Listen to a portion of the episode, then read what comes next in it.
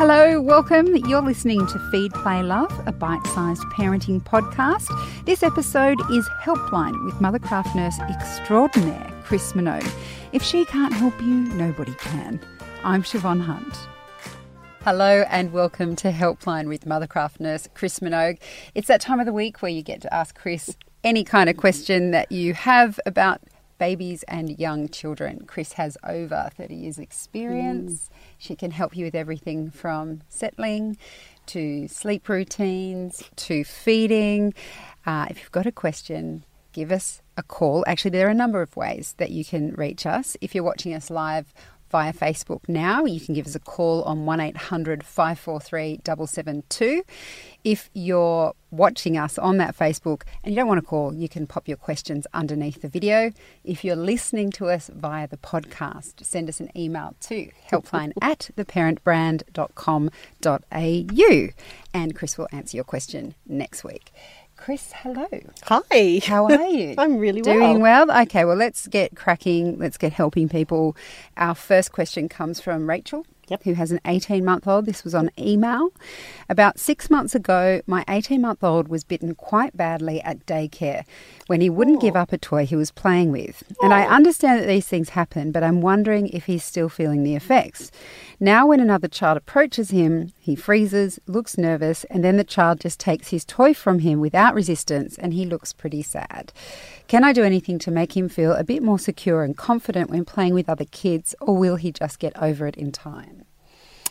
I think he'll just get over it in time, because not a lot of eighteen-month-olds know how to negotiate um, play at that age. So it's it is a tug of war. Like it's a grab, push, and then that's mine. They don't have that cognitive development until they're a bit older. So I think he's hesitant because the big bite did hurt. But I, as long as he's in a loving, caring environment and that you're you're demonstrating how to share, so it's Tom's turn for the truck and you can have a turn later, then I think in time it'll just sort itself out. But generally speaking, eighteen-month-olders don't know how to interact in that type of play. It is a grab and a snatch. So I'd go with just mimicking good behaviour as much as you can, where you can, and I'm sure in time he will just develop a pattern of being able to, to communicate and, in, and integrate with other children of his same age. And you can also talk to childcare, right? Because I know where yeah. my kids go. But they'll do the same thing. Well, the teachers where um, my son is at, if they notice something like that happening and they know that your son has already had that experience, they'll come up and intervene. And yeah, that's sure. what I mean. That's that's what they're already doing. Yeah. They're already knowing that that's how eighteen-month-olders integrate um, and that they would be aware of that. So it'd be a, day, a bad daycare if they weren't addressing that yeah. problem. But this is more about what maybe Rachel can do. Okay. So Rachel can, you know, mimic that behaviour, and and also that eighteen-month-olds do have difficulty in transferring toys because they don't know. Everything's theirs. Remember, the eighteen-month-old is the centre of their own world. Um, and I think just giving him those verbal cues, this is how we share, it's time for him to have a toy, those sorts of things, in time he'll just, he'll be able to mimic that back, and with language he'll be able to ask. But he's just a bit hesitant because the bite was a big bite, but mm. I don't think he's remembering the bite. I, don't, I think he's just, it was more the confrontation than the actual physical bite. Yep. He doesn't, he doesn't quite have that much cognitive memory, if that makes sense. Hopefully that makes you feel better, yeah. Rachel. It's a bit hard seeing your child do go through that, but yeah. he'll be right. Uh, the next question comes from Nicole with a nine-month-old. I have a question about shifting from two naps to one a day. Yeah. While I realise it's some time off, I'm not sure how to make schedule adjustments as we go or um, without affecting night sleep and self-settling. So currently right. they're doing two one-hour, twenty-minute naps most days. He wakes around six thirty to seven. Um, sometimes she has to wake him up at seven. He's up close to three hours before the first nap and then around three and a half hours before the second nap. with about three and a half hours before bed at night, so around yeah. down at around seven fifteen. As his awake times increase, his second nap is pushing later and later, and he's starting to become difficult at bedtime some nights. He's clearly tired, but seems to have more energy to fight it if he has woken up at three forty-five from his nap compared to three fifteen. How do I manage the increasing awake times as they get older and the second nap moves later? He is usually a good self-settler unless I get his awake times wrong, so I hope you can assist and I keep his good self go- self-settling going. He rarely wakes overnight needing assistance unless teething, but does often wake around five, five thirty a.m., stirs for about fifteen to twenty minutes and then goes back down to sleep. So that sounds pretty good, but um, and he's sleeping really well too. One and a half hour sleeps is, is excellent. But he's not going to change to one sleep until he is fourteen months old. And the sleep timeframes between the the sleeps aren't going to change either. So those sleep times that you have, which is almost smack bang where they should be, is where he will stay till he's closer to fourteen months. The only adjustment that I might make in that is the first sleep of the day, I might bring that by the time he's twelve months down to a one-hour sleep so that the second sleep of the day is longer. And because that longer sleep phase is the one that becomes one sleep. So if they're having two short sleeps, sometimes when you put them on one sleep, they just have one short sleep.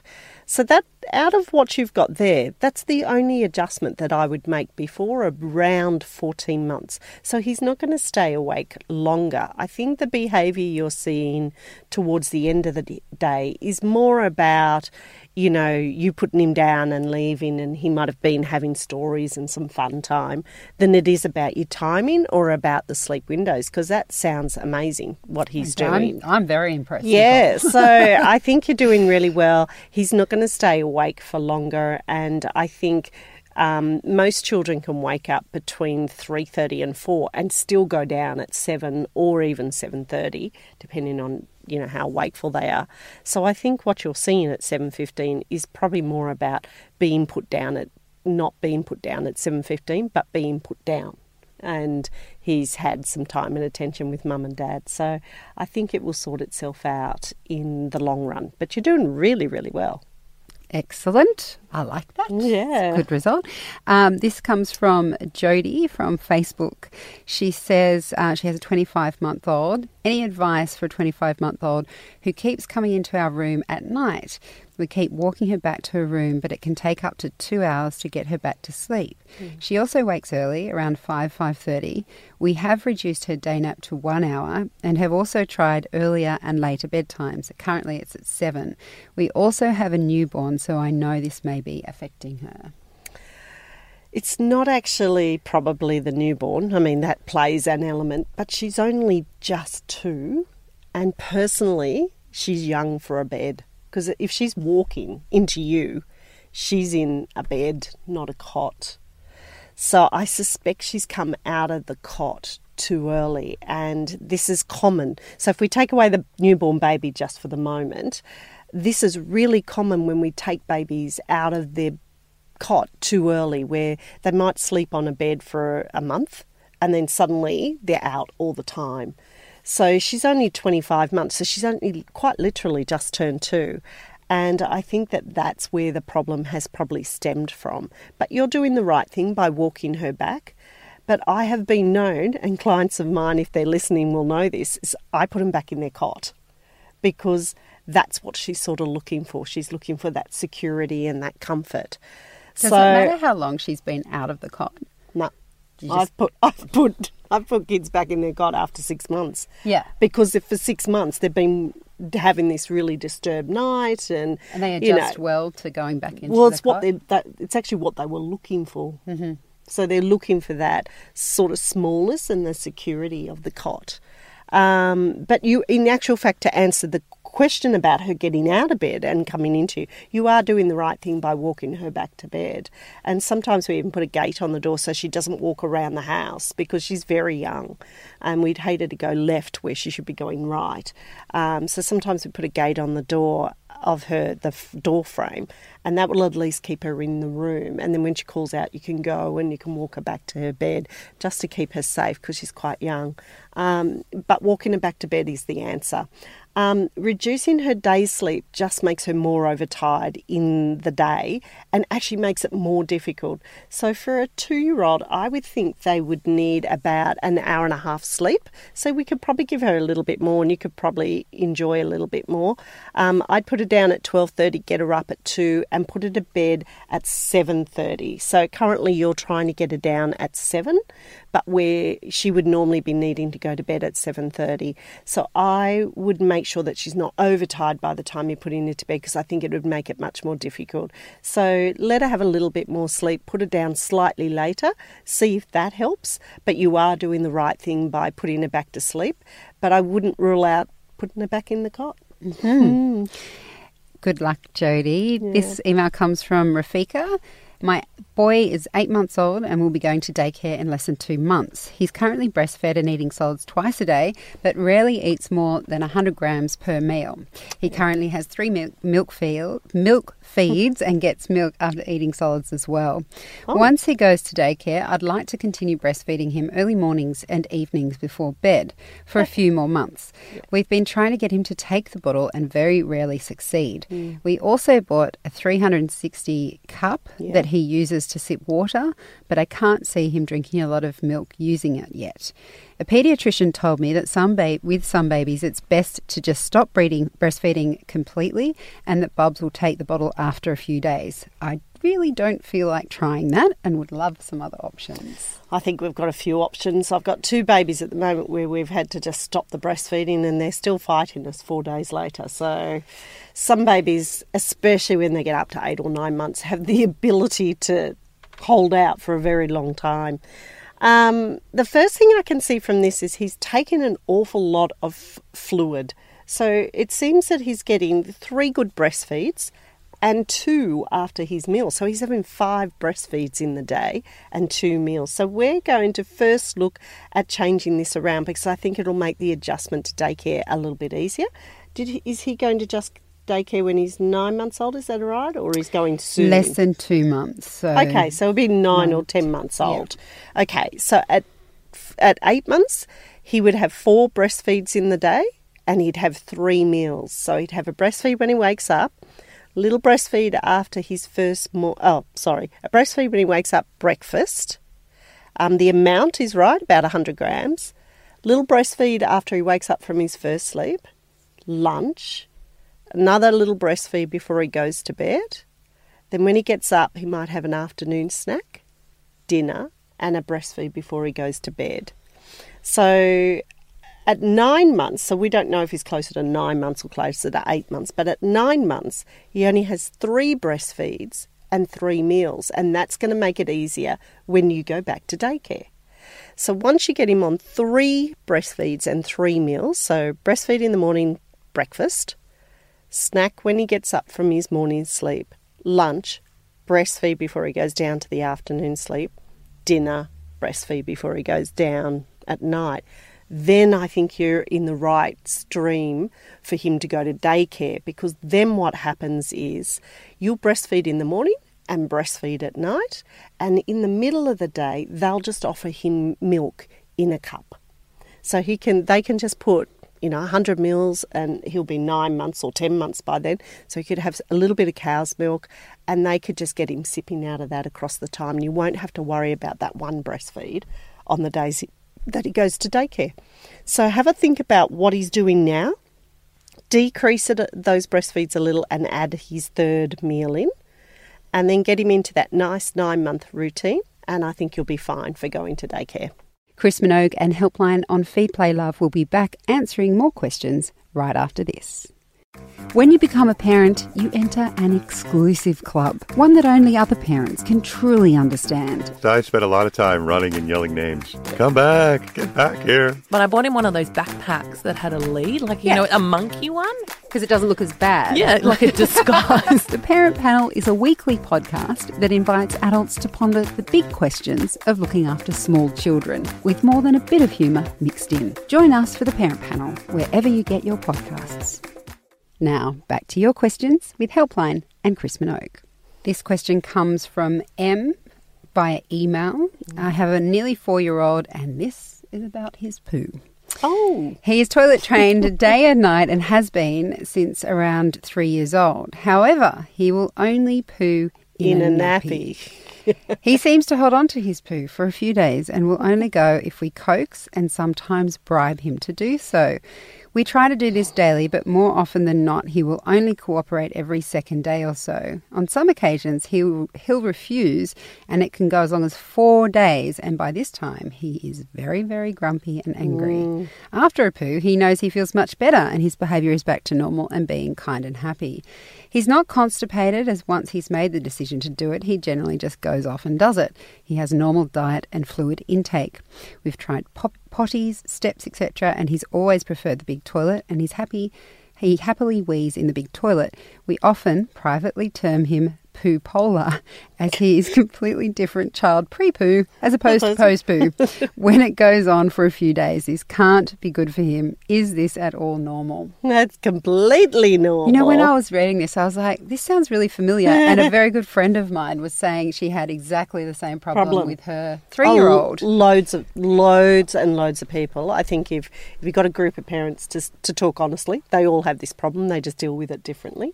The first thing, he's a four-year-old now. Now, and he sort of knows what's going on here, and it's a little bit of control, and it's a little bit I don't want to do it. So the first thing I do is never use bribery and corruption.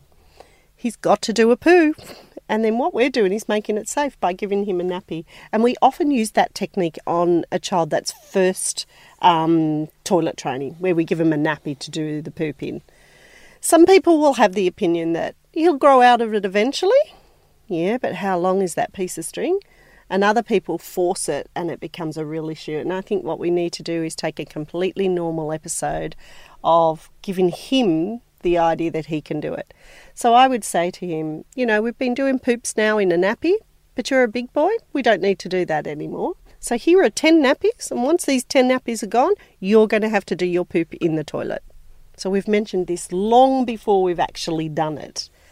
The second thing is, um, as you're getting closer to the end of the ten nappies, then what I would do is I do a concentrated sit on the toilet. They need to sit for about five minutes on the toilet, and it's very helpful if his knees are slightly, slightly higher than his hips, because he'll be in a better position to do a poop. This is probably getting to too much information, but it works. No, I reckon so. Em then, wants all the info you can give her. Then you sit there, you don't mention whether you're going to do a poop or not, but weirdly you keep doing this at least once a day. You just got to work out whether it's the morning or the evening that he's most likely to do it, because he's not constipated. So don't worry about the two days and the three days. He's not constipated. So then just read a book. Completely ignore why we're sitting here, but read a book and keep him there for five minutes. And then weirdly, as his body relaxes and he's in the right position, he'll probably do a poop. And at that point, it's a big high five. It's not, we'll go and buy you a new car because you did that. Because he'll go, okay, well, what's the next thing you're going to give me? Mm-hmm. So let's give him warning and expectation. He's a four-year-old and not a three-year-old. So you put the ten nappies beside his bed. And you say, when those ten nappies are gone, that's it. And then it'll take a day or two. And weirdly, I might give him a few more prunes that those few days than I might have given him in another time, or oranges or anything that sort of gets the bowel going, just to help it along. You've got to be really patient, and you've got to high-five him when he does it. And I think you'll find within a few weeks, the whole thing will be forgotten and he'll be doing poops in the toilet. Excellent. Always a good conversation to have. Yeah, always. This is an email from Helen yep. about a just-turned three-year-old. Yep. Apparently, they used to be a phenomenal sleeper and mm. self-settler until about a month after moving into a king single bed from a cot. And this was done at around two, two years, nine months oh, yeah. old. Yep. He suddenly demands us to stay in his room until he falls asleep and when he wakes in the night, usually around one a.m. My husband goes to sleep in his bed with him for the rest of the night, as when we tried the tough love approach of repeatedly walking him back to his bed, and he'd cry and wake the baby, who was waking around five times a night when he was younger, so we don't need to add further wakings. We don't want him coming in our bed. as we all then f- sleep poorly. If we leave his room before he's dropped to sleep, he keeps jumping out of bed, screaming and crying. At least he stays lying down quietly if we sit on the chair and wait. However, it's now starting to ruin our only kid-free time of the day, because some days we are sitting in his room for an hour while he rolls around trying to go to sleep, and before we know it, it's nine o'clock and we have to go to bed soon ourselves. He has white noise, his beloved bun- bunny comforters and a dummy still, and we used to literally just walk him to bed, kiss and a cuddle, shut the door, and he'd go to sleep, and we wouldn't hear from him until seven a.m. He still has a day nap from around one till three, and I currently sit in his room, but it usually takes only five minutes for him to drop to sleep most days, and she has to normally wake him around three. What has happened to our previous dream sleeper, and how do we stop having to sit on the chair in his room until he falls asleep, and also stop the nighttime bed hopping for his poor dad? So they they suspect he might be suddenly scared of the dark, so they leave his door half open and a hallway light on, which has at least stopped the crying when he wakes in the night. So he doesn't wake our new, now eight-month-old baby, and he just walks quietly to our room. Okay. So mm-hmm. He's a three-year-old, and he's had a lovely time. So you don't want him to sleep in your bed, but someone's quite happy to sleep in his bed. So he's already got a confused message. Can't come into our bed, but we're quite happy to go into your bed. Secondly, he's a three-year-old. He has loads of control. I'm not going to sleep until you sit there. And weirdly, grown adults sit there and go, why am I sitting here? Thirdly, and the big one, he's still having two hours sleep and he's a three-year-old. He's having far too much sleep in the day for him to go down easily at night to sleep all night. So over the next week or two, we're going to drop his day sleep. He's three, and this is really sad. And have a little cry and then take a deep breath, because he will go to sleep in five minutes and no one will have to sit with him. And also he will sleep all night and he will get better sleep. So the reason he needs the two hours in the day is because his sleep is so disrupted at night. So the first thing I would do this weekend is only let him have one hour sleep. So have him up by two. So popping him down at one, getting him up at two, and then put him to bed at seven thirty, because you're asking him to sleep for two hours in the day and go back to sleep at seven o'clock at night. And I, you know, three-year-olds, they're busy. Eight-month-olds are busy. You want that downtime. But actually, if we get the timing right, it might fix some of this problem. So one hour sleep, up by two, down at seven thirty. Don't change anything else you're doing other than the timing. Do that for a few days, see what fixes. You know, does he go to sleep quicker? Does he sleep better at night? Um, then if you do that for a few nights, it makes no difference to what's going on at night. You're going to drop the one hour sleep to a twenty minute nap incidentally. Accidentally is more what it is. In a car, coming home from something. Still has to be awake by two. Still has to go down at seven thirty. Then if that doesn't work, so I'm trying to keep some sleep. That doesn't work. You've got to get rid of the day sleep. So I do it over a weekend, because you'll need everybody to help you out, as that is if your husband, to distract him. Don't let him go to sleep at four o'clock, which is when he's going to get really antsy. Bring his dinner early a little bit. He'll still go to bed at seven o'clock the first week or two when you drop the day sleep. But I bet he goes to sleep just by rolling over and sleeps all night. So before we wag our finger and tell him to go back to sleep and tell him he's naughty and yell at him at three in the morning because everybody's been up, let's just modify where he's at and see if that just fixes the problem. Good luck, Helen. Here's to you getting adult time back. Yeah. And hopefully that all works. Look, we have time for one more question. This is from Lauren. Yep. My twenty-one-month-old has recently, in the last three months, started hitting, pushing and generally being rough with other children, including my four-year-old. Oh. We try to tell him no, be gentle and we don't hit. But he doesn't comprehend and often laughs or smiles. We sometimes do time out, especially when he deliberately hits his brother and he knows that he has to say sorry and give his brother a cuddle, which he does willingly. We're concerned that his behaviour is getting worse and we don't want children at childcare to be affected by this. What stat- what strategies can we employ to di- discourage this behaviour? He's a very resilient child and rarely feels pain or cries when he falls over or off things, and I feel like he doesn't understand how to be gentle or soft. Our first child was nothing like this, so it's mm. a challenge for us. Please help. P S. He is an excellent sleeper and eater, so I know this is more a behavioural problem than him being tired or hungry. Oh yeah, it's a behavioural problem. I wouldn't think it was tired or hungry either. And it's a common behavioural problem. And I think the fact that your four-year-old never did it, it's come quite as a shock that this little one is doing it. But if you look at twenty-one-month-olders or anybody from eighteen months to two and above, they are what I say hitters, kickers or biters at some point in there. So I think you've nailed it that he doesn't understand what he's doing, because it's unintentional. He's not, I don't think he's doing it intentional. But he knows the reaction. So he knows if he hits his brother, that if he says sorry, then that fixes it. So he doesn't actually quite understand the meaning of sorry just yet. He knows why we say it, but he do, it doesn't mean anything. He hasn't stopped hitting him. So some of this behaviour is because he sees bigger kids doing it. It's mimicked through his play and through his care. And some of it is just push and shove. So what you need to know is you now know that he is that child that might push and shove. So I do, this is going to take a few days, but I do a lot of concentrated staying quite close to him um, while he's playing. And it, even if he vaguely looks like he's going to pit, hit or kick or punch or pinch or whatever he's doing, you're going to intervene with distraction. So if he goes up to his brother and his brother's drawing and he's going up to his brother and his brother can't see him, pretty much we know that he's probably going to go and try and hit him. So at that point, you need to be really aware and you say to him, I want you to come back here and help Mummy do whatever. Rearrange the Tupperware cupboard, bang with the wooden spoons. Just distract him out of that behaviour. And the more you distract him out of that behaviour, the less he'll do it.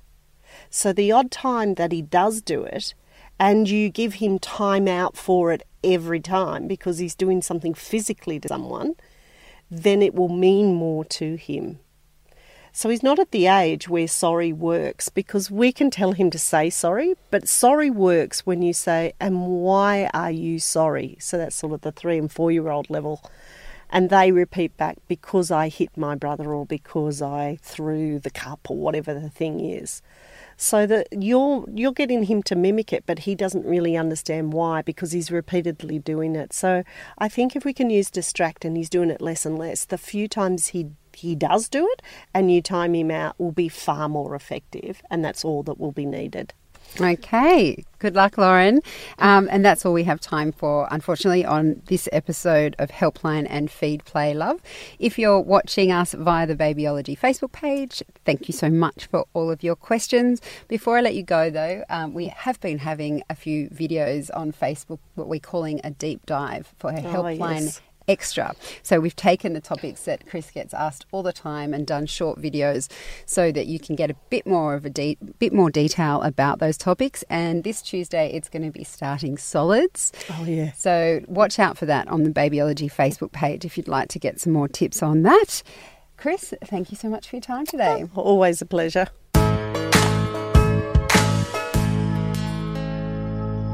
There's nothing quite like having kids to shift your life priorities.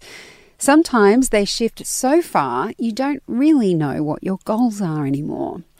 Danielle Colley is here to help you find them. I think that having a greater understanding of um, our thoughts, where our thoughts are coming from, um, sort of even thinking about them critically, you know, what, where is that coming from? Why am I thinking that? Is this thought helpful to me? No, you know, and and uh, and having that sort of understanding that it, we do have automatic negative thoughts. These thoughts do pop up in our head, and are they actually helping us in our days, or are they holding us back? Danielle will be on the next episode of Feed, Play, Love. She's a life coach on a mission and she's got lots of things you need to know. Join me for her wonderful chat. This podcast is produced by Debbie Ning and hosted by me, Siobhan Hunt.